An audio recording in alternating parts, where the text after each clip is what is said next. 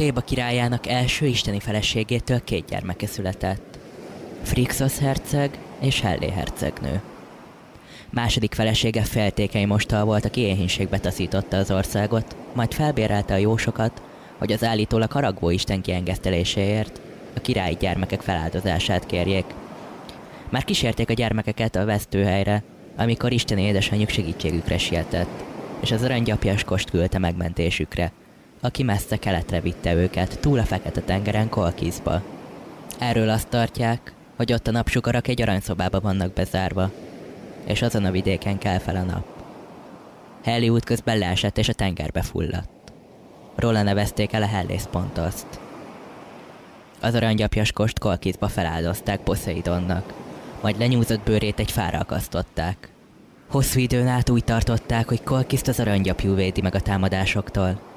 Az aranygyapjút később Jászon királyfi az argonauták vezetője szerezte meg egy kalandos hajóút során, az Arkó hajóval, az argonauták segítségével.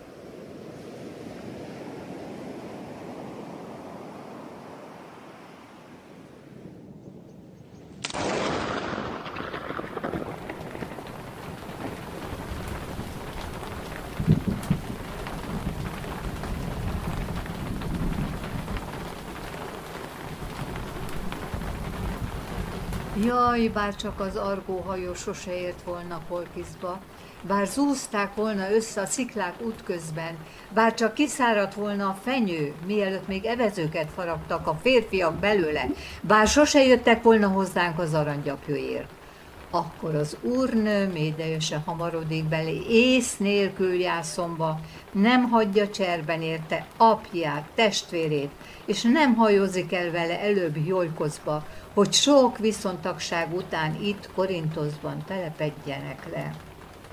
Éveken át itt éltek, szép egyetértésben, hogy aki látta őket, örült a szíve, és én mondom, nincs is annál nagyobb biztonság nekünk, asszonyoknak, mint az, ha békességben meg vagyunk az urunkkal. De most, most vége mindennek. Volt, nincs szerelem, békesség, mert jászon a gazdám, fogta magát, itt hagyott a faképnél gyereket, asszony, összállt egy másik nővel. Igaz, az is királylány, az itteni királynak a lánya, Kreonnak.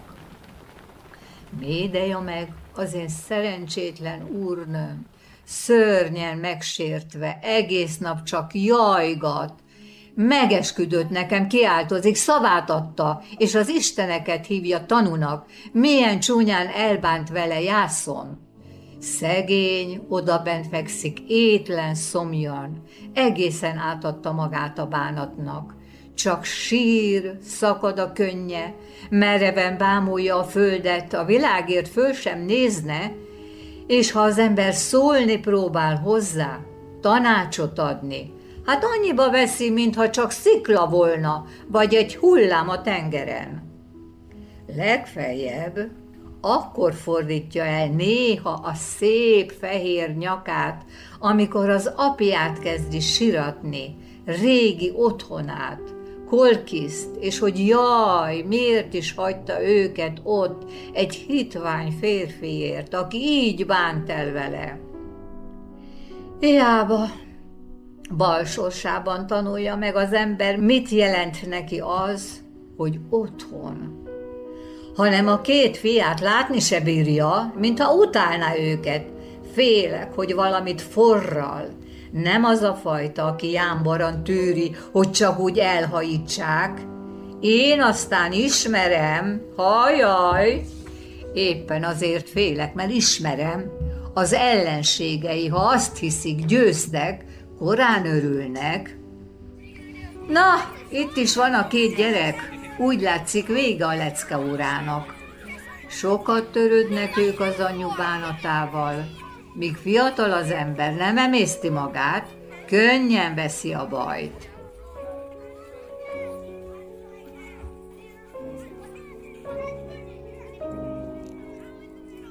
Hát te öreg csont, Mit ácsorogsz itt egy magadban, bánatodban motyogva? Mi talán elzavart maga mellől? Miért? Téged talán közönösen hagy a gazdádba a sorsa. Pedig elég régen vagy már ebben a házban, mint Jászon gyermekeinek a nevelője. Én nekem, látod, úgy fáj értük a szívem, hogy nem bírtam magammal. Ki kellett ide jönnöm, hogy szegény úrnőnk balsorsát elpanaszoljam, ha másnak nem, hát legalább az égnek és a földnek. Hát még mindig jajgat a szerencsétlen. Hogy jajgat-e? Még csak most kezdte el, meg félük sem jajgatta ki magát. Szegény bolond, ha mondhatok ilyet az úrnőnkre, pedig még nem is tudja, hogy van új oka is a jajgatásra. Hogy micsoda? Mondd már, ne kínoz! Semmi, már bánom, hogy ennyit is mondtam. Könyörgök, beszélj már! Biztosan azt hiszed, kifecsegem, pedig ha kell, tudok én hallgatni, akár a sült hal. No jó, ahogy jöttem a forrásnál, ahol a vének gyakran összejönnek és híreket cserélnek, kihallgattam, amikor azt beszélték, hogy Kreon a királyunk ezt a két fiút itten el akarja kergetni Korintoszból az anyjukkal együtt.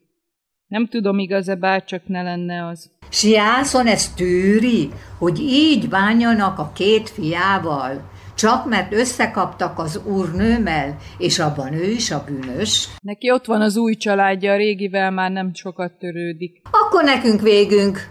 Új baj, amikor a régit sem hevertük még ki. Mit ígértél? Az úrnőnek egy szót se. Miért tudja meg korábban, mint muszáj? Jaj, szegénykéim, hallottátok? Apátok hogy bánik veletek? Hogy pusztulna el? De nem, azt mégse, mégiscsak a gazdám. De hát hogy képes rá? Hogy bánhat így a saját családjával? Ezt nem érem föl észszel. Mit nem értesz rajta? Csak most jössz rá vénségedre, hogy minden ember önmagát szereti a legjobban? A többi gyerek, barát csak azután jön. Gyerekek, gyorsan be a házba, meglátjátok, majd minden szépen rendbe jön. Te meg, ha csak lehet, tarts távol őket az anyjuktól, míg ilyen szörnyű állapotban van. Láttam, milyen szörnyű szemekkel nézett rájuk, mint a veszett bika. Félek, hogy rosszat forral. Addig le nem csillapszik, én ne tudnám, míg a dühét valakin ki nem tölti. De bár inkább ellenség lenne az, és legalább a szeretteit kímélné. Jaj, jaj nekem. Jaj, milyen Na nyomorult tessék, vagyok. nem megmondtam? Jaj, szegénykék, Jaj, anyátok megint meghalni. őrjön. Jaj, nekem. Fölhergelte magát. Futás a házba, és vigyázzatok magatokra. A szem elé ne kerüljetek, amikor így dühöng. Mindenre képes. Most befelé, gyorsan, ahogy csak birtok. Most még csak jajgat, még csak gyülekeznek a felhők, de tudom, becsap az Isten nyila is nem sokára, ahogyan egyre jobban fölhergeli magát. Sosem volt béketűrő, inkább akaratos, gőgös és önfejű. Könnyen jön indulatba, most meg, hogy így megsértetnék, ki tudja, mire képes. Jaj, jaj nekem. Jaj, nagyon szenvedek. Bár halna meg mindenki. Bár halna meg a két Jaj, fiam. jaj, Átok van bizony, rajta, te anyjuk nő. Hát tehet az a két Bár halna meg az apjuk, arról, amit bár az szakadna rájuk a művel. ház. Miért kell őket is meggyűlölni? Jaj, szegény kék, félek, hogy ez a nő még kárt tesz bennük. Meglátszik, hogy királylány, kiskorától a parancsait lesték, nem csoda, hogy soha nem tanult meg uralkodni magán. Én azt mondom, sokkal jobb, ha az ember pont olyan, mint mindenki más. Ami engem illet, örülök, ha öregkoromra fedél van a fejem fölött, még ha lehetne, se akarnék király, vagy tudom is én, mi lenni. Legjobb szerintem az arany középút, a tapasztalat azt mutatja, az használ legtöbbet az embereknek, aki nagyra törő. A végén mind megjárja, mert szemet szúr az isteneknek, s minél magasabban volt, annál nagyobbat esik. Halljátok, hogy sír, kiáltoz a korintoszi nő. Még mindig nem nyugodott meg? Olyan hangosan jajgat, kihallatszik a házból két zárt ajtón keresztül.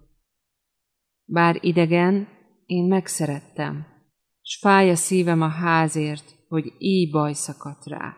Ház?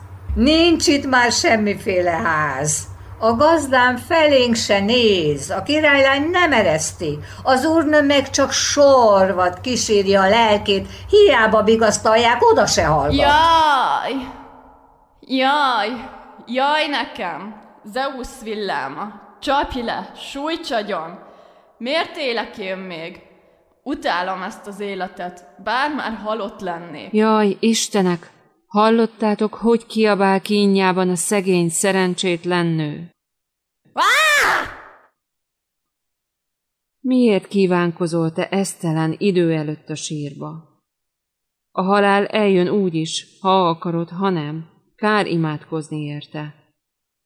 Ha a férjed másik asszonynal hál most, mit használ neked, ha őrjöngsz miatta? Bízd az ügyet Zeusra, ne csapj ilyen lármát egy férfi. Ó, halhatatlan Istenek! Látjátok ezt? Látjátok, hogy mit szenvedek? Pedig megesküdött nekem az aljas. Bár látnám kínok közt meghalni őt is, meg azt a nőt is. Bár rájuk dőlne a ház. Ezt merték velem tenni. Ártottam én nekik? Jaj, apám. Jobban tenné, Jaj, ha hazám. kijönne ide mi hozzánk, Miért is és figyelne el a józanész hicegőért? szavára. Akkor lehet, hogy észre térne végre, és fölhagyna az örjöngéssel. Bár segíteni tudnék neki, és minden bajban lévő jó barátnak. Siess, hozd már ki gyorsan a házból, mondd neki, hogy a barátai vagyunk. Gyorsan, mielőtt kárt tesz odabent valakiben. Jó, megpróbálom a kedvetekért.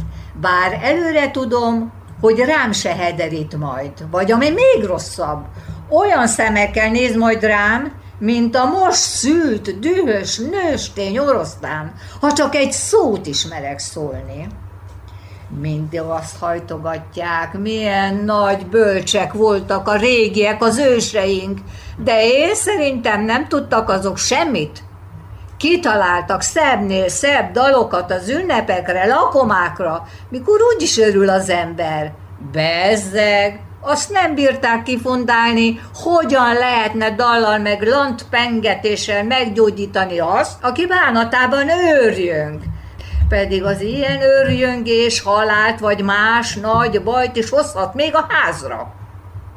Ha dallal ki lehetne kúrálni az effélét, nem mondom, annak még csak lenne értelme, de hogy minek ott zenélni, ahol annyi finom étel, hogy annál több öröm nem is kell, ezt nem értem.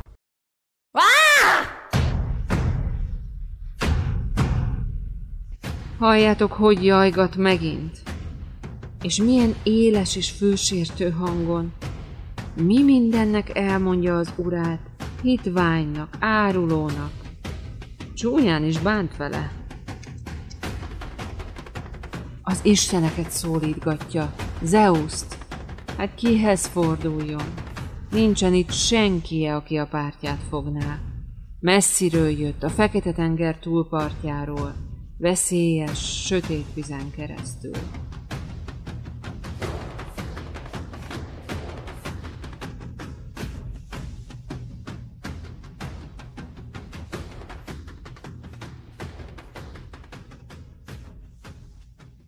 Kijöttem hozzátok, nehogy gőgösnek tartsatok. Idegen vagyok itt, és úgy illik, hogy én, a vendég, alkalmazkodjam a helybéliek szokásaihoz, mert nem lenne szép, ha makacs szeszélyekkel gyötörném azokat, akik befogadtak. Csak egyre kérlek, legyetek elnézők velem. Olyan váratlanul szakadt rám ez a baj, hogy összetört a szívem. Szeretnék meghalni, mert kín nekem az élet, mióta megtudtam, hogy az, aki nekem olyan sokat, mindent jelentett, a férjem, hogy milyen hitvány, utolsó mocskos gazember. Nincs még egy eleven és eszes lény, amelyiknek olyan rossz sorsa lenne, mint nekünk. Nőknek. Előbb férjet kell, hogy szerezzünk, tengerpénzért, valaki. És ez a nagyobb baj, ettől fogva úra testünk fölött. Egész sorsunk ettől függ, hogy vajon jó férjet kapunk-e, vagy rosszat. A vállás szégyen a nőre, és még a szobánkba bezárkózni előlük sincs jogunk. Mindent, amit lánykorunkban szerettünk, el kell felejtenünk, másként kell élnünk, más szokások és törvények szerint. Pedig otthon egy lánynak sem tanítják, hogyan járjon a férje kedvében. Valósággal jós nővé kell lennünk, hogy eltaláljuk.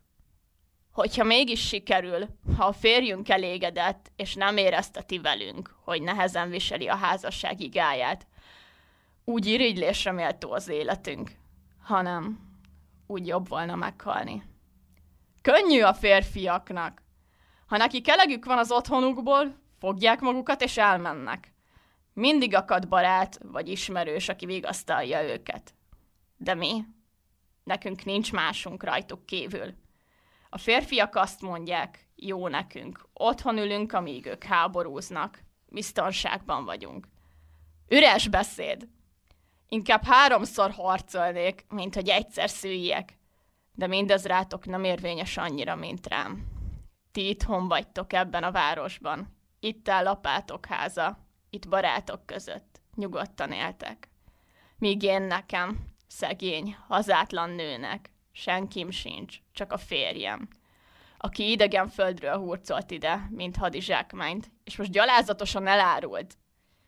Nincsen anyám, nincsen testvérem, nincsen egyetlen rokonom sem, aki megoltalmazna. Ti tőletek nem kérek mást, csak egyet. Ha valahogy megtalálnám a módját, hogy megtoroljam a férjemen ezt a sértést, meg azon is, aki hozzáadta a lányát, s a lányon is. Kérlek, hallgassatok! Hisz tudjátok, mi nők, milyen gyávák vagyunk különben. A harcot látni se bírjuk, de ha mint nőt, mint feleséget bántanak meg minket, nincs nálunk irgalmatlanabb. Megtesszük, amit kérsz, mert jogosan bünteted Médea a férjedet. Nem csodálom, hogy el vagy keseredve. Nézzétek, ott jön a király, Kreon. Nyilván most közli majd, mi a szándéka. Hiába nézel Médeon sötéten, hiába szórsz átkot az uradra, és én rám.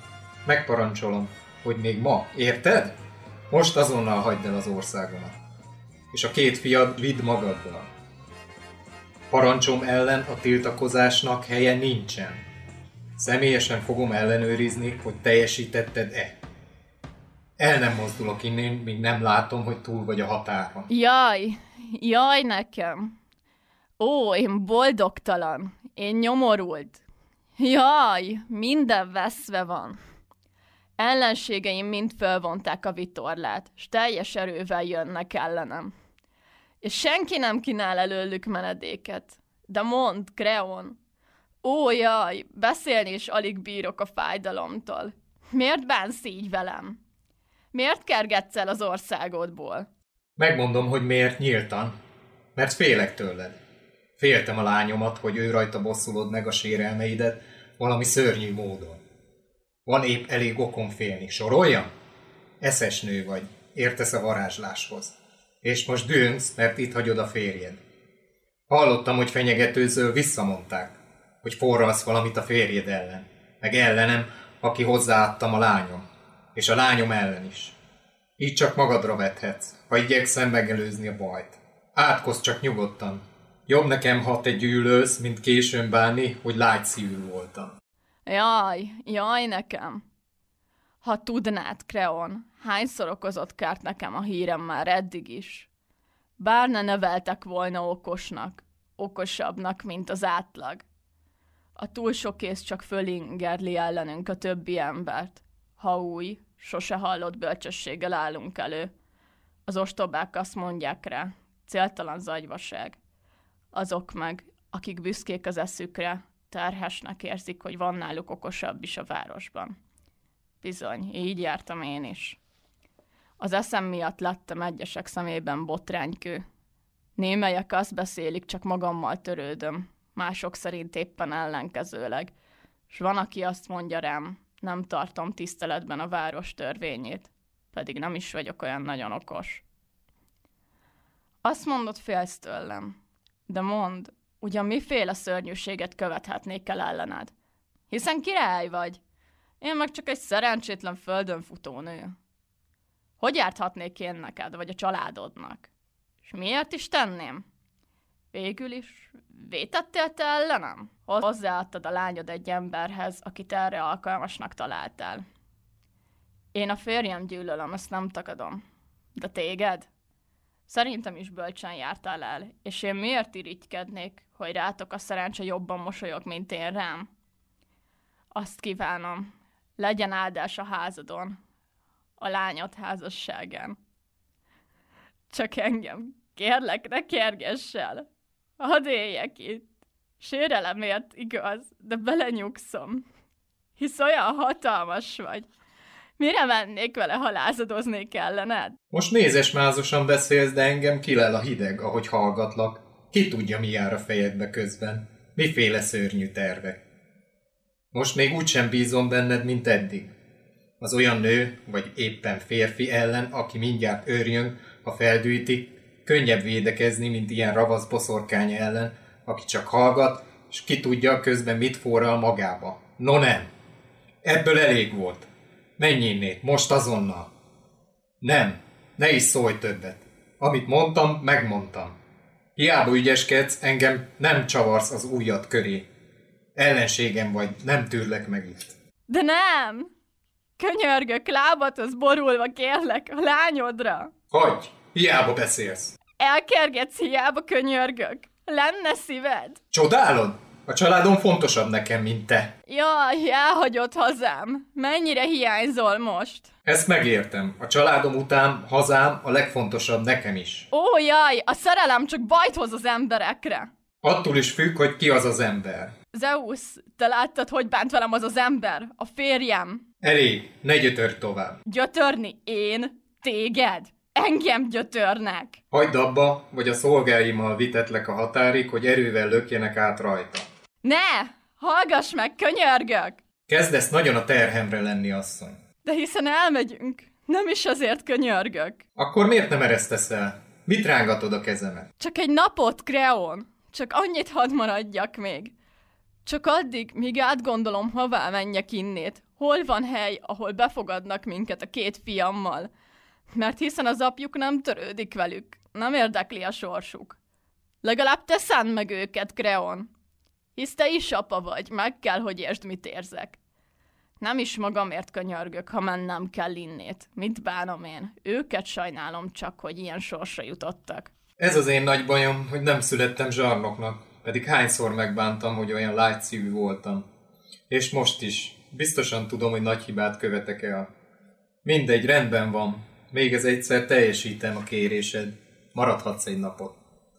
De egy dolgot jegyez jól meg. A holnap, a kelő nap még itt talál az ország határain belül, a két fiaddal meghaltok. Ez az utolsó szavam, és komolyan is gondolom. Ha annyira akarod, jó, maradj még egy napot. De nem többet. Egy nap alatt csak nem bírsz semmi rémséget elkövetni. Jaj, te szegény nyomorult! Egyik csapás a másik után sújt. Jaj, hol találsz menedéket? Ne hagytad volna el az otthonod, most lenne hová fordulj a bajban. Az idegent sehol sem fogadják szívesen. Az istenek úgy látták jónak, hogy nagy bajokkal sújtsanak.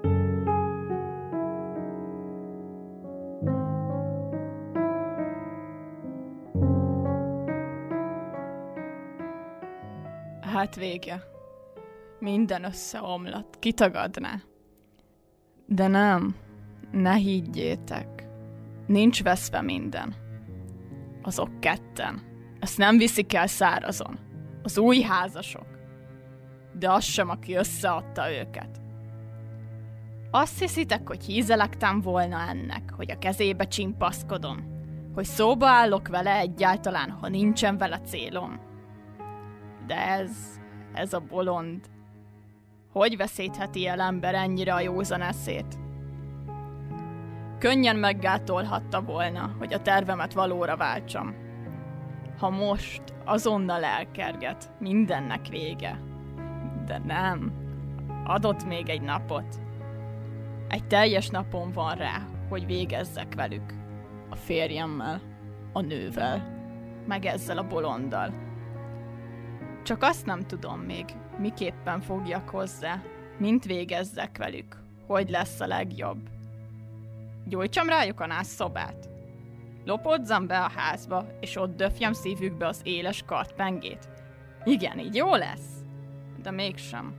Ha elkapnak, mielőtt véghez viszem. Megölnek ott helyben, és akkor ők nevetnek utoljára. Nem. A legegyszerűbb módszer a legjobb.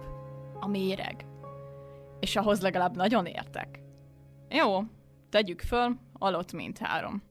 És én? Engem milyen város fogad be? Hol lesz menedékem? Ki oltalmaz meg engem a bosszútól? Nem, nincsen senki. Tehát még várnom kell kicsit, hát ha adódik valami később. Addig hallgatok, és magamban tervezgetem a bosszút. De ha a bal szerencse üldöz, ha a tervem kudarcot val, akkor... Akkor majd én magam fogok kardot. Azt sem bánom, ha mindjárt halállal fizetek is érte. Megölöm. Megölöm őket irgalmatlanul. Választott úrnőmre esküszöm, Hekatére, az alvilág úrnőjére. Nem fogom tűrni, hogy akik így bántak velem, nevetve nézzék, hogy szenvedek. Nem! Megbánják ezt még mind a ketten, mind a hárman. Ezt a házasságot. Én teszek róla. Megbánják még, hogy el akartak engem kergetni innét.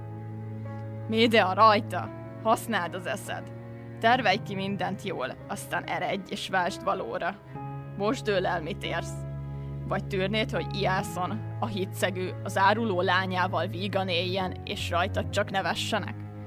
Te rajtad, egy király lányán, a napisten unokáján. Neked ne sikerülne? Több eszed van, mint neki köztesen, és ráadásul nő vagy, és a nők jártasabbak az eféle alvilági sötét ügyekben.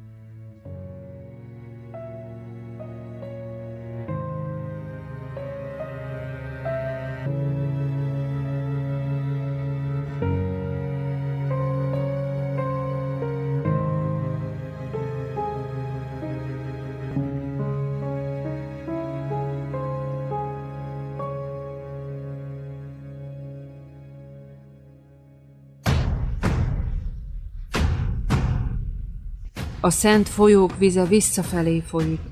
Minden igazság visszájára fordul.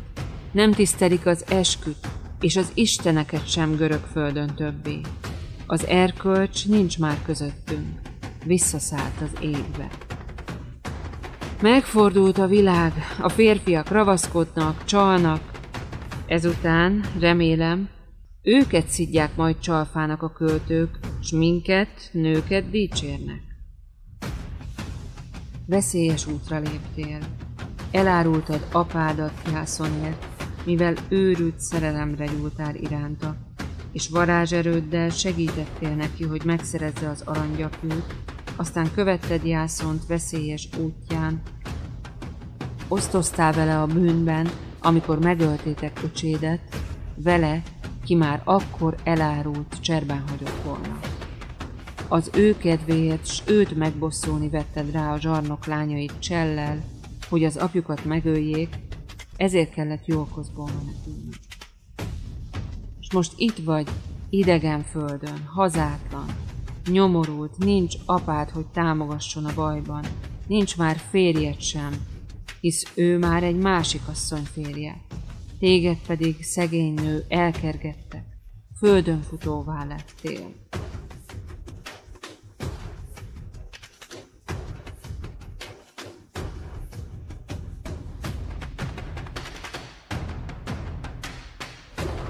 Mindig ez a vége. Sejthettem volna, hogy nem tudsz parancsolni féktelen természetednek és őrültséget csinálsz. Mondd, miért nem bírtál jó képet vágni az, amit a nálad hatalmasabbak döntöttek rólad? Akkor nyugodtan itt maradhattál volna a házban, az országban. De nem. Te fogod magad és nekiállsz vitázni és átkozódni. Aztán meg csodálod, hogy elkergetnek innen. Nekem mindegy. Felőlem mondogathatod, hogy ekkora az ember, mint én nincs még egy a földön, de mond. Mit vétett neked a király? A királyi család. Rájuk hogy mertél kígyót békát kiabálni? Örülj, hogy egyszerű számüzetéssel megúsztad. Én mindent megtettem, hogy a királyt megbékítsem veled, és rávegyem engedjen itt maradni, de te nem hagytál fel továbbra sem ezzel az esztelen viselkedéssel. Nem fékezted továbbra sem a nyelved. Az eredmény mehet számüzetésbe. Ezek után értető lenne azt hiszem, ha végleg levenném rólad a kezemet.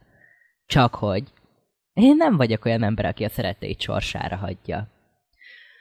Most is ezért jöttem ide, hogy megbeszéljük, mi legyen veled és a gyermekekkel. Nem akarom, hogy pénz nélkül vág neki az útnak, vagy hiány szenvedjetek bármiben. A számüzetés nem tréfa dolog. A helyzet az, hogy bárhogy is gyűlölsz te, én nem tudok rossz szívvel lenni te hozzád. Te hitvány féreg! Te hazug gazember! Férfi vagy te egyáltalán? Van képed idejönni hozzánk, azok után, hogy ilyen szörnyűségesen vétettél ellenem, az Istenek, az egész emberi nem ellen? Azt hiszed, nagy hős tett először megsérteni valakit, azután úgy nézni a szemébe, mintha mi sem történt volna? Hát tévedsz! Nem bátorság, nem hős tett ez, hanem arcátlanság. A legocsmányabb bűn mind közül, amit ember csak elkövethet. De azért jól tetted, hogy eljöttél.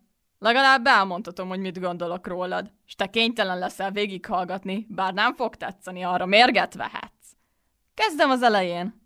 Mint azt minden görög tudja, ki az argón veled hajózott, én mentettem meg az életedet.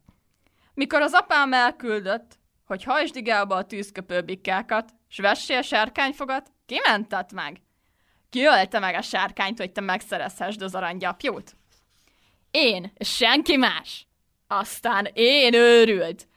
Elárultam apámat, elhagytam szülőföldem, elmentem veled Iolkoszba, és ott megöltem Péliász csellel, csak azért, hogy te biztonságban légy. És te, te, te képes voltál elfogadni tőlem mindezt, és most azzal fizetsz, hogy elárulsz, elhagysz. Pedig két gyermekünk is van. Ha magtalan lennék, talán megérteném, hogy más nőt akarsz helyettem. De így? Hát már az esküknek sem lehet inni. Nem is értelek. Talán azt hiszed, az istenek, akikre megesküdtél, nem istenek már többé? Az erkölcs már nincs közöttünk. Visszaszállt az égbe. Vagy hogy megváltoztak az emberi viselkedés törvényei? Hogy jó és rossz helyet cseréltek? Vagy a kezem nem ugyanaz a kéz, amelyet annyiszor szorított el? A térdem nem az a térd, mely annyiszor átfogott? Jaj, hogy így kellett végződnie. Na jó, most hadd beszéljek úgy veled, mintha barátok lennénk. Pedig hát mit remélhetek én tőled? Mindegy, azért megkérdezem. Bár a kérdéseim is csak arra jók, hogy még sötétebbnek mutassák a bűnödet. Hová forduljak én most? Apámhoz? Őt elárultam a kedvedért. A hazámat is, amikor követtelek. Péliász lányaihoz?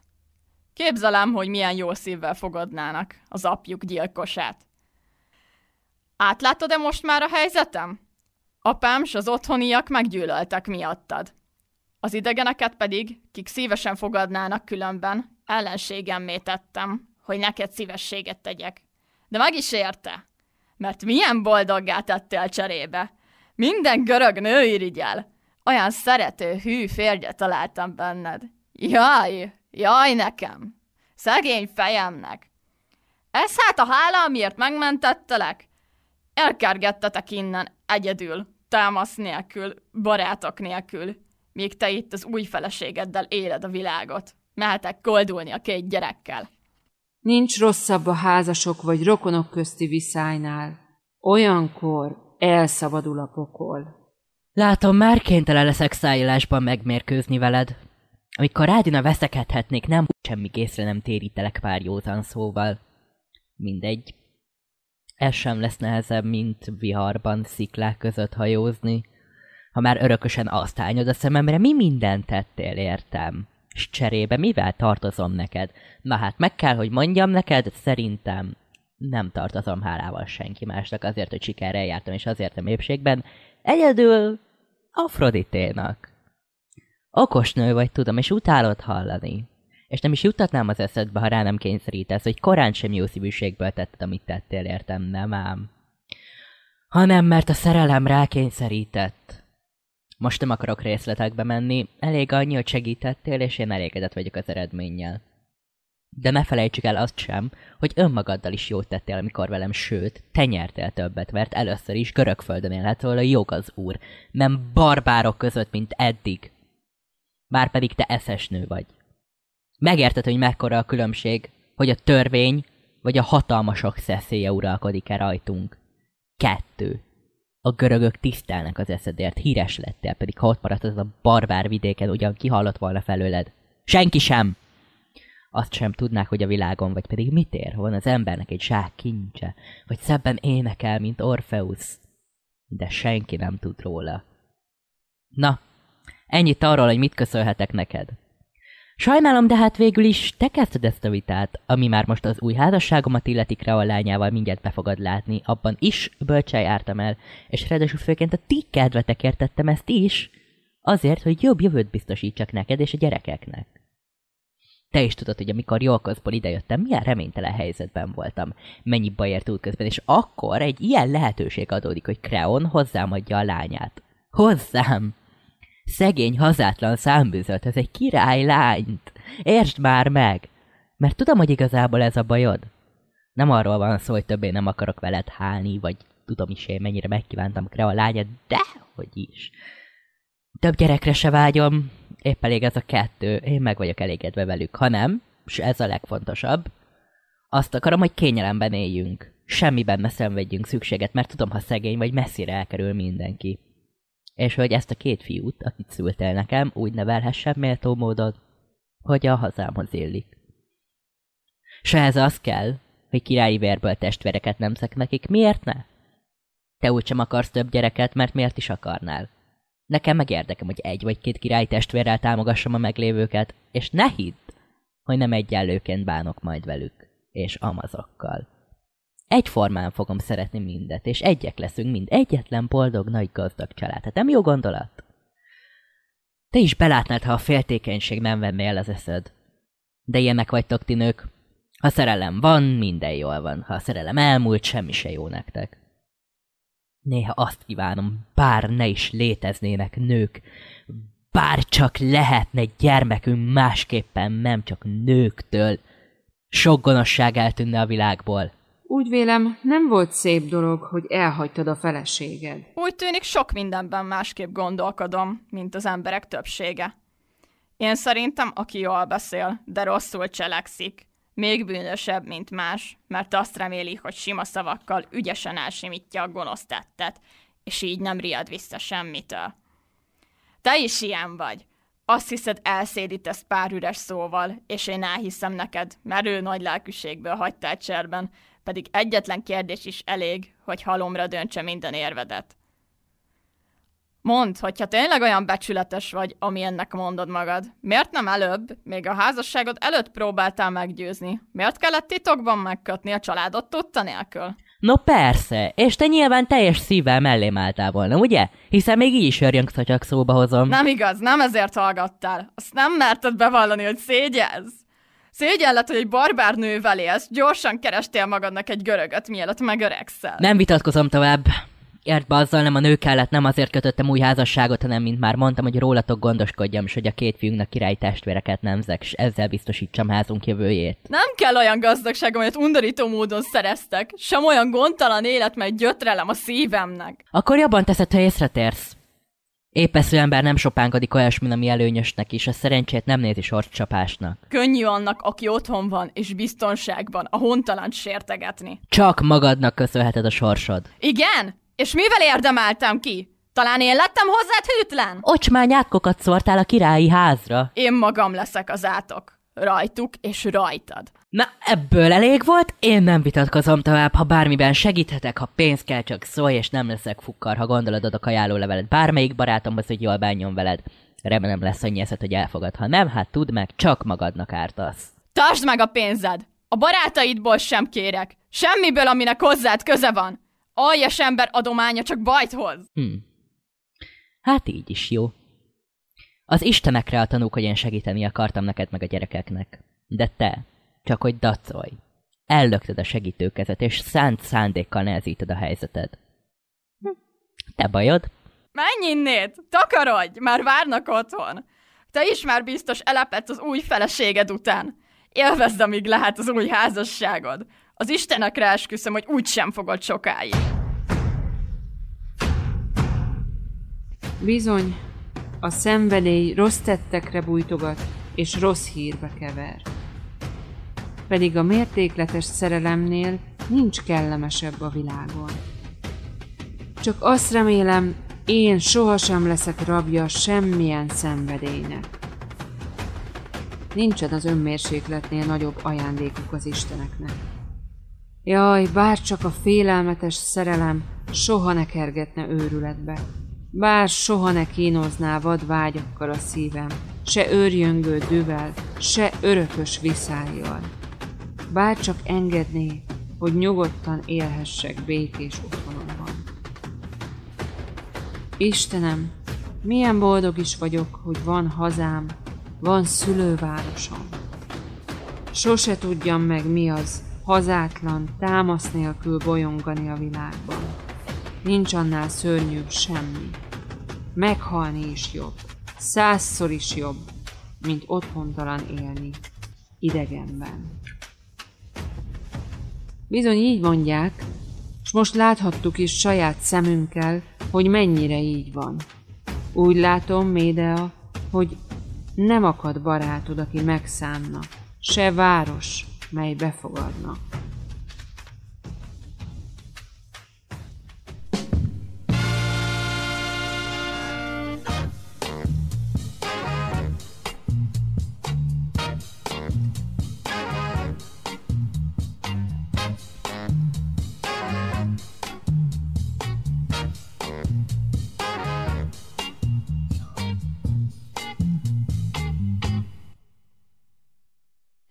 Köszöntelek, Médeja.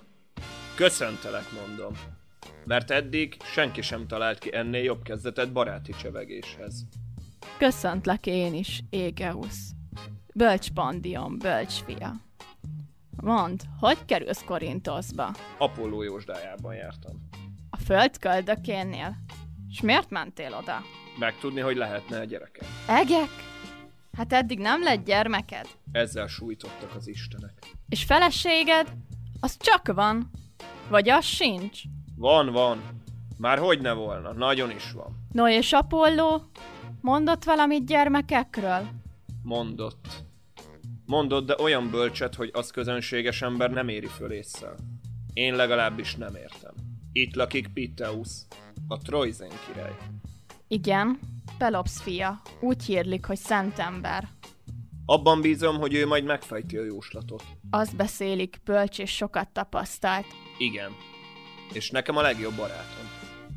Járj sikerrel. Remélem teljesül majd a vágyad. Köszönöm.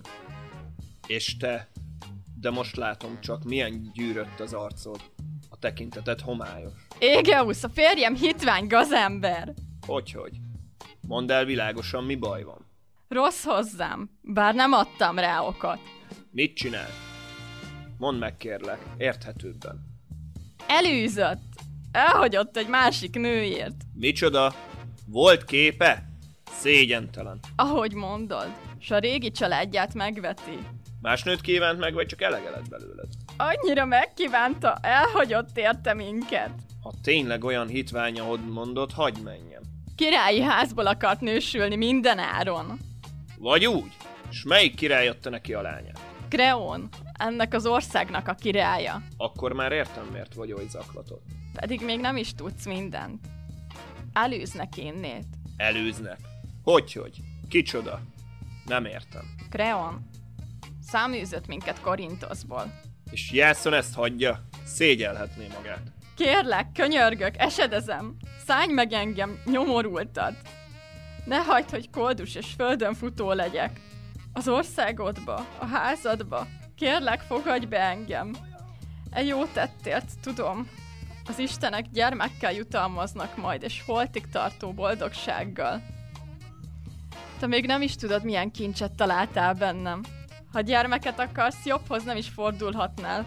Majd én hozzásegítlek. Tudok rá biztos módszert.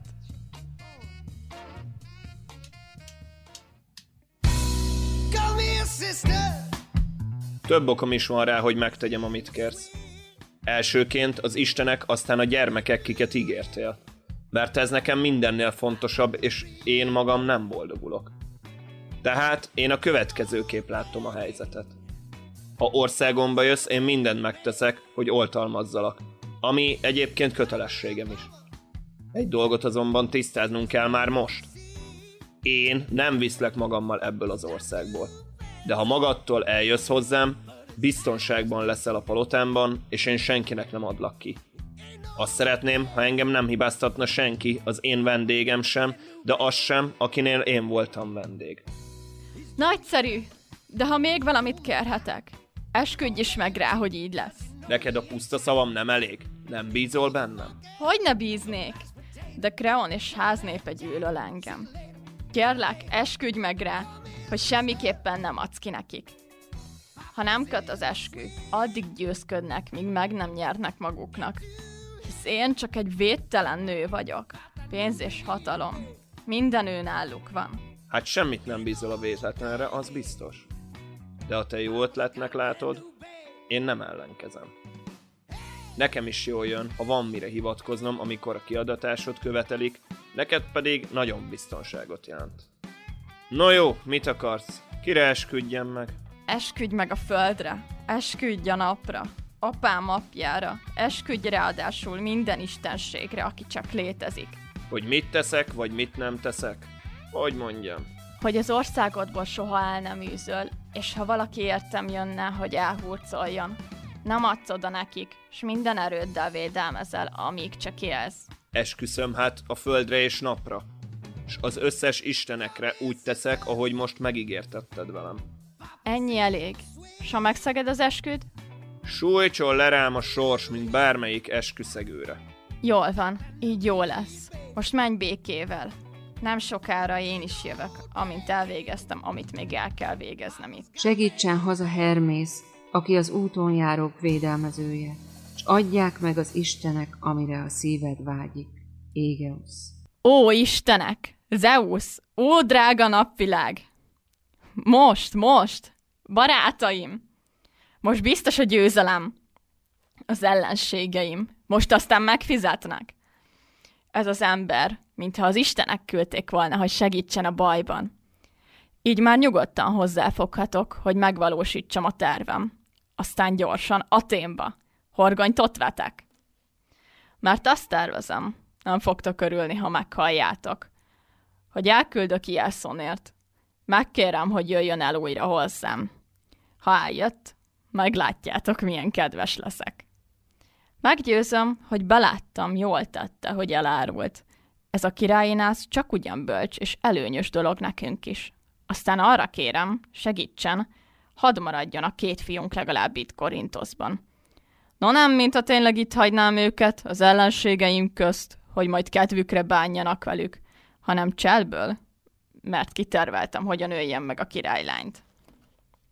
A tervem az, hogy a két gyermeket elküldöm hozzá könyörögni, hogy engedje meg, hadd maradjanak itt Korintoszban legalább ők. Még ajándékat is küldök velük. Egy köntöst a legfinomabb anyagból, meg egy szép színarany fejéket. Ha majd aztán a köntöst felveszi, meg a fejéket, vége, meghal. És nem csak ő, az is, aki csak hozzáér. Olyan erős mérgekkel itatom át a köntöst. De ez még nem elég. Jaj, megszakad a szívem. Jaj, szörnyűség. De mégis muszáj, hogy meglegyen. Meg kell ölnöm a saját két kezemmel a két fiamat. Meg kell ölnöm őket. Nem, senki nem fogja őket elvenni tőlem. Jaj, szörnyű. Mindennél szörnyűbb vétek. De ha megtettem, Jászon háza összeomlik, s én diadalt ülök. Igaz, aztán menekülnöm kell, mert gyilkos vagyok. Megöltem az én két drága gyermekem. Mindegy. Nem tűröm, hogy nevessenek az ellenségeim rajtam. Hadd jöjjön, aminek jönni kell. Ha belehalok is. Hát aztán... Minek éljek család nélkül, hazátlan, támasz nélkül? Miért? Miért is kellett? Ez volt a legnagyobb hibám. Elhagynom apám házát. Azért tettem, mert rávett a görög férfi. Mindegy, most megbűnhődik érte. Sose látja többet élve a két fiát, és nem szül neki újakat helyettük az új felesége mert elpusztul nyomorultul az is, a nyomorult, a mérgeimtől. Senkinek képzelje, hogy én a féle gyönge, gyámoltalan nő vagyok, akivel bármit megtehetnek. Nem, engem más fából faragtak. Veszedelmes vagyok az ellenséghez, jó a barátaimhoz. Az ilyet ismerik és tisztelik. Ha már fölfedted előttünk a terved, mert féltelek, és mert az emberek törvénye szent előttem, kérlek, követelem, ne tedd! Meg kell tennem, de neked megbocsájtom, hogy így beszélsz. Nem tudod, mi a szenvedés. A saját gyermekeid. Meg tudnád ölni őket? Igen, ha ezzel büntetem a férjem legfájóbban. De szerencsétlen. Dolgom van, nem vesztegethetem itt tovább veled az időt. Dolgom van, nem vesztegethetem itt tovább veled az időt. Menj, siess, hívd ide Jelszond. Rajtad kívül ki mást küldhetnék bizalmas ügyben. De arról, amit itt hallottál, egy szót se, ha jót akarsz nekem, és ha nő vagy te is. Mit remélsz? Hogy a város, ahol a szent folyó folyik, a föld, amely menedéket kínál a jó barátnak, befogad majd téged, a gyerekgyilkost, hogy otthont ad ilyen elvetemült személynek? Gondold meg, mit jelent kést fogni saját fiaidra. Nézd, térden állva kérlek, ha akarod, földön csúszva könyörgök, bármit, de ne, kérlek, ne öld meg őket. Honnét is lenne annyi erő kezedben, és szívedben olyan szörnyű bátorság, hogy saját gyerekeidre kést fog? Azt gondolod, végig bírod csinálni sírás nélkül? Ahogy ott térdepelnek előtted, és az életükért könyörögnek, lenne erőd, és nem szakadna meg a szíved szívükbe döfni a kést? Bevérezni a kezed az ő vérükkel?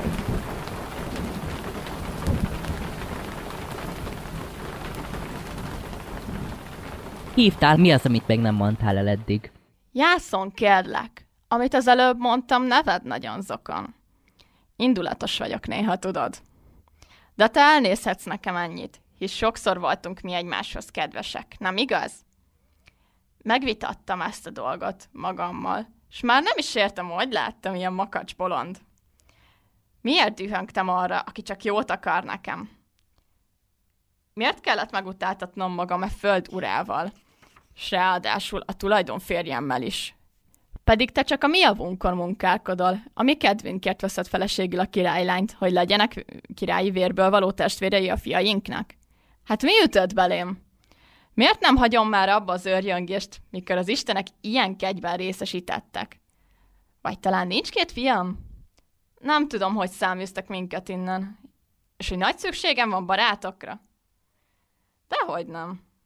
Mindezt át átgondoltam, és beláttam, hogy bolondság volt úgy dühöngenem. Már csak dicsérni tudlak. Bölcs dolog volt az az új házasságod. Én pedig bolond voltam, amikor elleneztem. Inkább segítenem kellett volna a tervet kigondolásában és a megvalósításban. Ott kellett volna állnom, a nászágynál. Örömmel szolgálnom a mennyasszonyodat, lesni a parancsait. No de hát tudod, hogy milyenek a nők. És én is csak nő vagyok. De legalább te ne osztozz a mi gyöngéinkben, és ne fizess a rosszért rosszal. Kérlek, légy elnéző még ez egyszer. Beismerem, eddig rossz oldaláról néztem a dolgot, de most visszatért a jobbik eszem. Gyerekek, gyertek gyorsan! Gyertek elő a házból! Gyertek, öleljétek meg apátokat! Beszéljetek vele! Látjátok, én is azt teszem. Már vége a gyűlölködésnek. Miért gyűlölnénk azt, aki szeret minket? Kibékültünk, már nincs harag. Nyújtsátok neki a kezetek. Jaj, jaj nekem. Nem, semmi baj, csak eszembe jutott valami régi ügy. Ne törődjetek vele. Így, öleljétek át. E szerető karokra támaszkodunk majd, ugye, ha öregek leszünk, és ezek temetnek el majd? De miért is könnyezem? A sok baj és félelem úgy megviselt, hogy már ok nélkül is elsírom magam. De ne féljetek, csak örömömben sírok, hogy apátokkal kibékültünk ma végre. Én is sírok. Van most baj elég. Csak még több ne legyen. Nagy öröm ez nekem, hogy észretértél, és nem hibáztatlak azért sem, hogy korábban nem voltál ilyen belátó, elvégre nő vagy, és nem lehet rossz néven venni, ha egy nő dúl, fúl, amikor megtudja, hogy a férje más nőkkel is kezd. No, de most már te is belátod, hogy csak a javadat akartam. Nem mondhatnám, hogy túl hamar, de mégis. Megjött a jobbik eszedés most. Végre értelmesen viselkedsz. Ami titeket illet, gyerekek, tudnatok kell, hogy apátok nem feledkezett el rólatok. Éppen ellenkezőleg. Azon fáradoztam, hogy nektek minél jobb és biztonságosabb életet biztosítsak. És ha az Istenek is úgy akarják, még megérjük, hogy Korintosz legtekintélyesebb polgárai közé tartoztok majd leendő testvéreitekkel egy rangban bizony. Csak nőjetek föl, nincs más dolgotok. A többit az Istenek segítségével elvégzem majd én magam. Remélem még megérem, hogy ifjúságotok virágában, mint győztes hősöket lássalak titeket. És te, Médel, mi baj van? A szemed csupa könyv, hogy sápat vagy? Mi bánt még? Mondtam valamit, mi nem tetszett neked? Nem, dehogy. Csak a gyerekek miatt. Ne félj semmit, én gondoskodom róluk. Hiszek neked. De tudod, milyenek vagyunk mi nők. Sírunk okkal. Ok nélkül. De mégis miért sírsz úgy a gyerekek miatt? Hogy ne sírnék, hiszen én szültem őket. Amikor az előbb azért fohászkodtál, hogy nőjenek fel nagyjá, erőssé. Megsajdult a szívem, és félni kezdtem, hát ha mégsem úgy lesz. De hagyjuk, most beszéljünk arról inkább, amiért hivattalak. Sok mindenben megállapodtunk már, de még maradt, amit meg kell beszélnünk. Én tehát most számüzetésbe megyek. A királyi ház így döntött, és én most már belátom, nekem is így lesz jobb, hisz itt örökké szálka lennék Kreon és ház népének szemében, meg a tiédben is. Hát elmegyek. De azt szeretném, ha a két fiunk itt maradna, hogy te nevelt fel őket. Kérlek, esedezem. Beszélj Kreonnal. Ha te kéred, biztos megengedi. Hát nem tudom, de megpróbálhatom. Talán megkérhetnéd a feleséget, szóljon az apjának az érdekükben. Jó gondolat. Végtére ő is csak nő, egész biztosan rá tudom beszélni. Majd én is segítek neked. Tudod mit? Elküldöm hozzá a gyerekeket. Ajándékot küldök velük. Olyat, hogy eláll a szeme szája. Pazar köntöst és színarany fejéket. A gyerekek majd elviszik. Te ott, szedd a lábad, hozd ki a díszruhát. Áldott nő, ezerszer áldott, hiszen te benned elnyeri a legjobb férjét, és megkapja ráadásul a díszruhát, melyet a nap apámnak apja adott a gyermekeinek. Fogjátok, gyerekek, óvatosan, hisz nász ajándékot visztek a boldog mennyasszonynak, nem is akármilyet. Miért fosztanád meg magad ettől a holmitől? Gondolod, hogy nincs elég köntös meg színarany a király palotában? Tartsd meg, ne adod, eszedbe se jusson. Különben is, a tart valamire a feleségem az én szavam többet jelent neki, mint holmi cifraságok.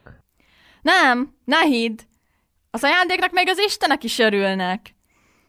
Embereknél pedig aranyjal többet érsz el, mint százezer szóval. Különben is. Hozzá jobban illik, mint hozzám. Az istenek őt emelték magasra. Fiatal és királylány. Legyen övé a kincs is. Én meg nem, hogy az aranytól. Az életemtől is megválnék, ha ezzel megóvhatom a két fiamat attól, hogy a számüzetés legyen a sorsuk. No, gyerekek, menjetek szépen abba a gazdagházba. Kérjétek térden állva apátok új feleségét, ami kegyes úrnőnket, hogy ne kergessen el benneteket a földről, és adjátok át neki a díszruhát. Nagyon ügyeljetek, hogy ő maga saját kezével vegye át, amit küldök neki. Siessetek! Én meg imádkozom, hogy sikerrel járjatok, és hogy mielőbb meghozzátok a jó hírt, hogy teljesült, amire vágytam. Már nem reménykedem, hogy életbe maradnak a gyermekek. Már nem remélek. Most indultak meg a halál felé. A mennyasszony szegény átveszi tőlük a színarany fejéket, s benne a pusztulást, amit rejt. Tulajdon kezével illeszti majd szőke fürtjei közé a halált. A pompás köntösnek, a színarany fejéknek nem tud ellenállni. Menyasszonyi díszt ölt, nem sejtve, hogy az alvilági útra díszíti föl magát. Mindjárt belehull a halálos csapdába, szegény nyomorul, már nem kerülheti el a sorsát. És te is, hitvány férfi, aki átkot hozol új családodra, a királyi házra. Miattad vár halál a két fiadra, miattad pusztul el új asszonyod szörnyű halállal. Jaj, te szegény nyomorult! Te másként lett minden, mint ahogy eltervezted. Osztozom fájdalmadban, hisz szánlak, te szegény, nyomorult nő, anyja a két fiúnak, ki gyilkosa leszel saját gyermekeidnek, hogy bosszút állja férjeden, aki megszegve esküjét, hitvesi ágyat elhagyta, és más nővel hál ezen túl.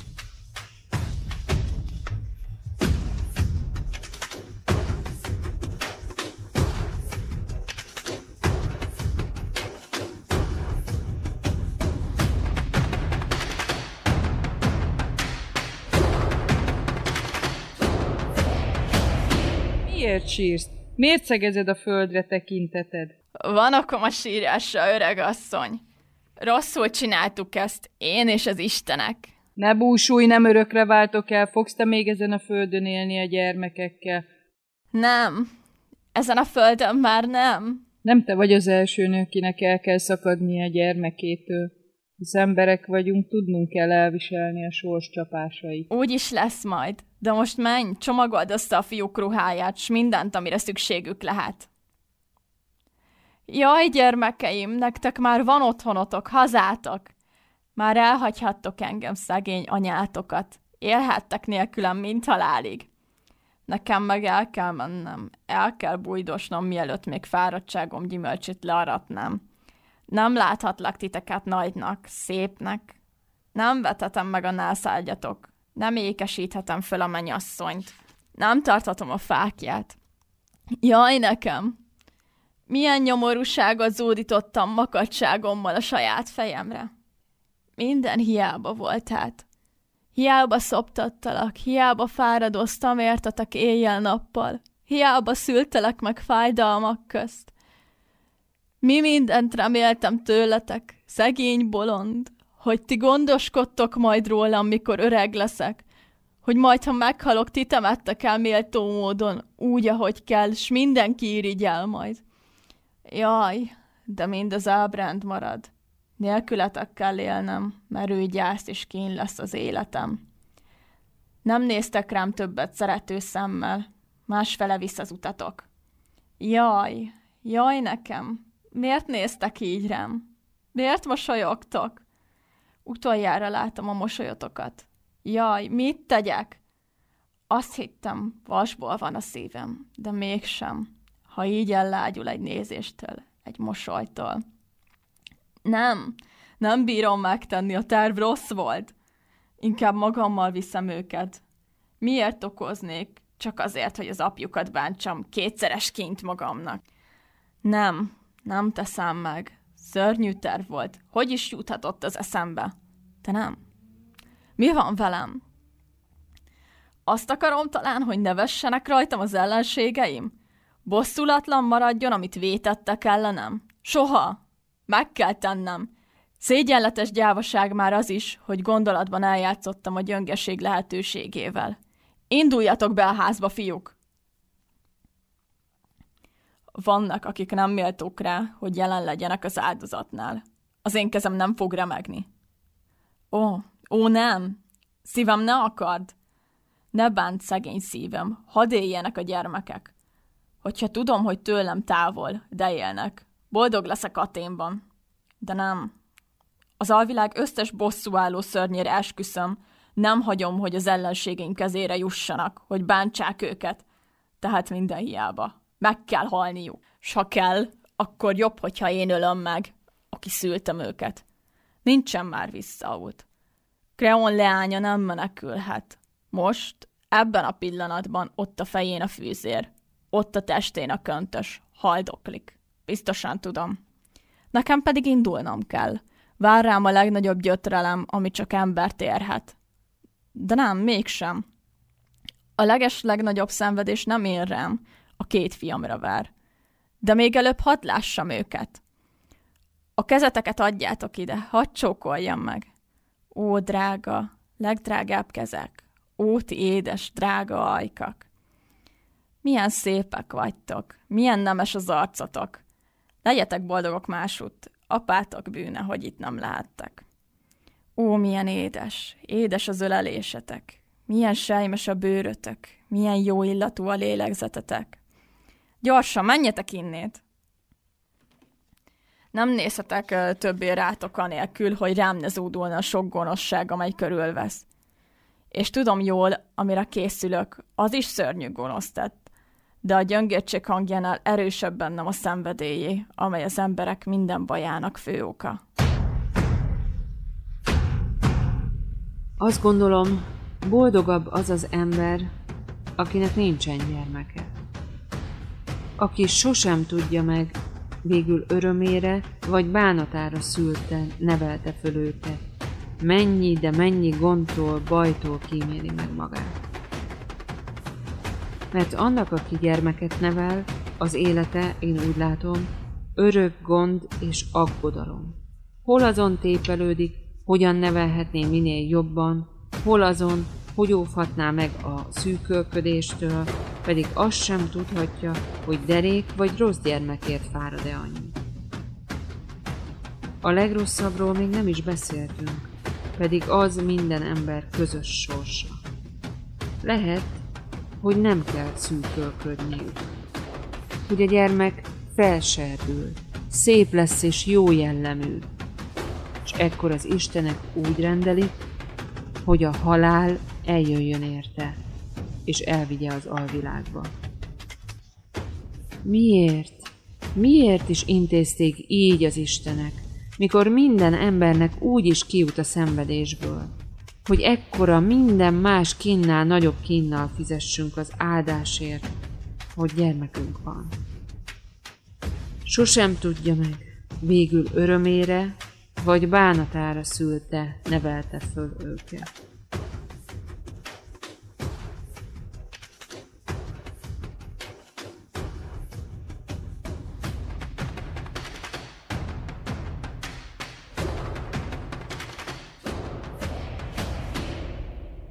Alig várom, hogy megtudjam, mi történt. Hogy úgy fordultak-e a dolgok Kreon házában, ahogyan reméltem. De látom, már jön is Jászon egy emberre lélek szakadva. Biztosan valami új baj hírével. Médeja, ha te tetted, ha a te lelkeden szárad ez a szörnyűtet, fuss, menekülj, mindegy szárazon vagy vizen, szekéren vagy hajón, csak menekülj. Miért? Mi történt? A király lánya halott, s az apja is, Kreon. Mindketten elpusztultak. Te mérgezted meg őket. Csodálatos hírt hoztál. Mától fogva barátomnak tekintlek, jó tevőmnek. Eszeden vagy? Tudod, te mit beszélsz? Megölted a királyt és a királylányt, és te ennek örülsz? Nem félsz, hogy utolér a bosszú? Mondd el, kedves barátom, hogy haltak meg? Nekem kettős öröm, ha azt hallom, hogy szörnyi, undorító halállal. Mikor két gyermeked megérkezett férjeddel Kreon házába, mi szolgák, kik addig szántunk téged nagy bajodban, nagyon örültünk. Szétfutott a híra a házban, hogy közötted és Jászon között helyreállt a béke. Körbefogtuk fiaidat, kik kezüket, ki szőke fürtjüket csókolgatta. Én meg boldogan elkísértem az asszonyházba őket. Úrnőnk, mert most már őt kell így neveznünk, s nem téged, először nem vette észre fiadat. Jászon bámulta csak mohó szemmel. Mikor meglátta őket, fájt lát szem elé húzta, és bosszusan elfordult tőlük. De a férjet próbálta jobb kedre deríteni, így szólt hozzá. Kérlek, ne légy ellensége azoknak, akiket szeretek. Ne haragudj rájuk, ne fordítsd el az arcod. Aki nekem kedves, legyen neked is az. Nézd, ajándékot is hoztak, fogadd el, s kérd meg apádat, hogy a kedvemért ne üzz el az országból őket. A fiatal úrnő pedig mikor meglátta a díszes ruhát, amelyet küldtél neki, nem tudott ellenállni.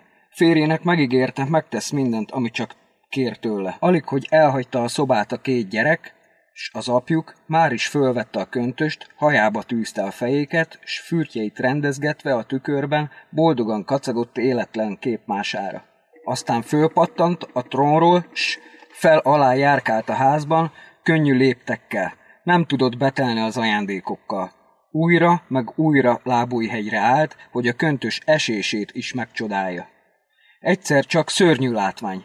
Hirtelen fehére sápat és reszkedni kezdett. Oldalazva tántorgott vissza a trónig, leroskat rá éppen idejében, különben a puszta földre esik. Az egyik vén cseléd azt hitte valamelyik Isten ejtette úrnőjét önkívületbe, és örömsikolt hallatott, ahogy a szent szertartáskon szokásos. De mikor látta, hogy az úrnő szája habzik, szeme kidülled, s többé nem sikongott az öregasszony, hanem fölüvöltött a rémülettől és a borzalomtól. Egy másik szolga azonnal Kreol akrészébe fut, egy másik az új férhez, hogy jelentsen micsoda szörnyű baj érte az ifjú úrnőt. Az egész ház zengett a futkosástól. Annyi idő sem telt el, mi alatt egy jó futó száz métert megtesz. Magához tért szegény írtóztató kiáltással. Mert két felől is szörnyű fájdalom tört rá. A fejékből lángok csaptak ki, és végigömöltek a testén, míg a köntös, mely gyermekeit hoztak, lemarta tagjairól a húst. Fölugrott, futni kezdett lángolva, a fejét hányta vetette, hogy a fejéktől szabaduljon, de hiába. Az erősen tapadt rá, meg sem moccant, míg feje, heves mozgásától a tűz csak még jobban fellángolt. Végül nem bírta már tovább. Leroskadt és eltorzult, hogy ember föl sem ismerte volna tulajdon apján kívül. Nem volt bájos arca már, sem tiszta tekintete. Fejéből véres tűz csöpögött le, a húsa úgy olvadt le csontjáról, mint a gyanta, cseppekben, ahogy láthatatlanul rágott rajta a méreg. Iszonyú látvány. Senki nem mert a holtestéhez érni. Láttuk, mi történt, s féltünk. De szegény apja, mit se sejtve, váratlanul belépett, és a holtestbe botlott. Följajdult szörnyű bánatában, átülelte, csókolgatta halott lányát, s így jajgatott. Szegény gyermekem, melyik Isten sújtott le rád ilyen gonoszul, éppen a mennyegződ napján? Melyikük ragadott el öreg apától, ki már maga is inkább halott, mint élő? Bár csak én is veled halhatnék. Végül abba hagyta a jajgatást, s föl akart kelni, de akkor a öreg testéhez a köntös már úgy hozzátapadt, mint folyondár a fához. Iszonyú küzdelem volt. A király próbált föltérdelni, de a halott súlya visszahúzta. És ahogyan vadul rángatta magát, darabokban vált le a húsa a csontjáról. Végül föladta, élete lángja kilobbant. Ott feküdt ő is szegény, boldogtalan a lánya mellett holtan. Könnyezett, aki látta. Arról, hogy ebből mi következik rád nézve, nem mondok semmit. Bündetés majd utolér, tapasztalni fogod. Rég tudom már, hogy az emberi élet csak árnyék, és azt is, hogy akiket a legbölcsebbnek tartunk, a szavaik után ítélve, milyen gyakran követik el épők a legnagyobb őrültségeket. Mert az ember sosem boldog. Lehet, hogy egyeseknek több szerencséjük van, mint másoknak, de boldog az egy sincsen közöttünk. Jászonra ma sok baj szakad, Megérdemelten. Jaj, szegény leány, mennyire sajnállak. Jászon tehet erről is. Ez a házasság lett a halála. Most már nincs visszaút, csak gyorsan. Meg kell őket ölnöm, hamar. Különben más, kegyetlenebb kezek sújtanak le a két fiamra. Nincsen más megoldás. Nem, nincsen. Meg kell halniuk. És akkor már jobb, ha az én kezemtől, aki szültem őket. Nem, nem szabad gyöngének lennem. Miért késlekedem? Borzalmas, de ha meg kell lennie, jobb, ha minél előbb. Gyorsan, a kardot. Nem szabad most gyávának lennem. Nem szabad arra gondolnom, mennyire szerettem, hogy én szültem őket. Hiszen csak egy perc, nem több aztán a gyász jön, mind halálig. Mert bármit is teszek velük, azért én szültem őket. Ők az én drága, drága fiacskáim.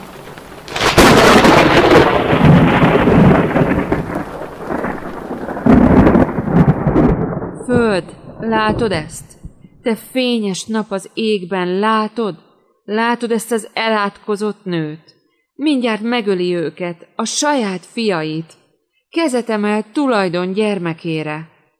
Ó nap, Zeus fia, kérlek, ne hagyd! Tartsd vissza, kergest ki a házból a fúriát, kit megszálltak a démonok. Hát kőből van a szíved, vagy vasból? Hogy tudod megölni saját gyermekeid, tulajdon méhet gyümölcseit saját kezeddel? Minden hiába volt, hiába szültél fájdalmak közt két kedves gyermeket. Jobb lett volna neked, ha elnyel a tengervíz sziklás vad szorosban, ha soha nem teszed a lábad erre a földre. Hogy ilyen szörnyűséget kellett megérnem, nem csodálkozom többé semmin. Te szegény nyomorult, miért szakadt olyan nehéz gyűlölet a szívedre, hogy gyilkolnod kellett, és gyilkolnod megint? Bár csak ne is létezne inkább szerelem, ha ilyen kegyetlen szenvedést hoz az emberekre. Mondjátok, asszonyok, mióta álltok a ház előtt? Láttátok Médát? Bent van még? Vagy már megszökött? Azok, akik te kártot nyilván ártani fognak neki. Ez ellen nincs mit tenni. Én a gyerekekért jöttem, őket szeretném megmenteni, nehogy Kreo rokonságára ő rajtuk álljon bosszút, anyjuk iszonyú tette miatt. Jaj, te boldogtalan! A szavaidból úgy látom, Jászon, még nem sejted, mi vár rád. Ugyan mi? Talán engem is meg akar ölni? Nem téged. A két fiad. Mi, mit beszélsz? Ha ez igaz, én meghalok. Itt vagyok. Ha akarsz, beszélhetsz velem, de nem érhetsz hozzám egy ujjal sem. Tönkretettél. Nincs már gyermekem, és te... Te, aki ezt művelted, még rámersz nézni a napra, a földre, nem félsz! Nincs ember, aki meg szörnyű bűnterhelni a lelkét, mint a tiéd, te gyilkos szörnyeteg. Nincs gyűlöletesebb nő nálad. Gyűlöl mindenki, az Istenek, az emberek! És én... Légy átkozott! Most már tisztán látom, mi vagy, de akkor, amikor elhoztalak barbár földről egy ilyen nőt, aki elárulta az apját, el a szülőhazáját, akkor őrült voltam. Hiszen te nem is nő vagy, hanem vadállat. Te gyermekgyilkos! Te szennye a földnek! Én nyomorult. Nekem már nem maradt más, csak hogy elsírassam szomorú sorsomat. Hiába vettem el királylányt. Mind hiába nemzettem két szép gyermeket, hiába. Nem maradt semmim. Csak nem képzelted, hogy majd jámboran eltűröm, hogy te meggyalázd az ágyam. Hogy boldogan éljed világodat, és neves rajtam. Hát nem, sem te, sem Kreon lánya, s maga Kreon, sem ki ezt a házasságot kiagyalta, s engem elűzött volna. Egyik őtök sem úszhatta meg ezt büntetlenül. Nekem csak egy a fontos. Elértem, amit akartam. Szíven találtalak.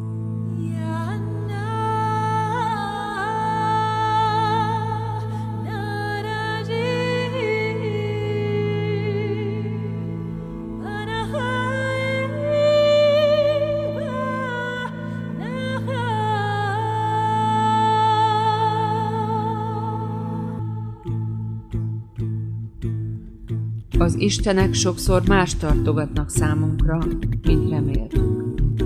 Sosem jön el, amire vártunk. Amit nem vártunk, bekövetkezik. Ahogyan itt is történt. Euripides, Médea. Készült 2023-ban a Menta Társulat műtermében.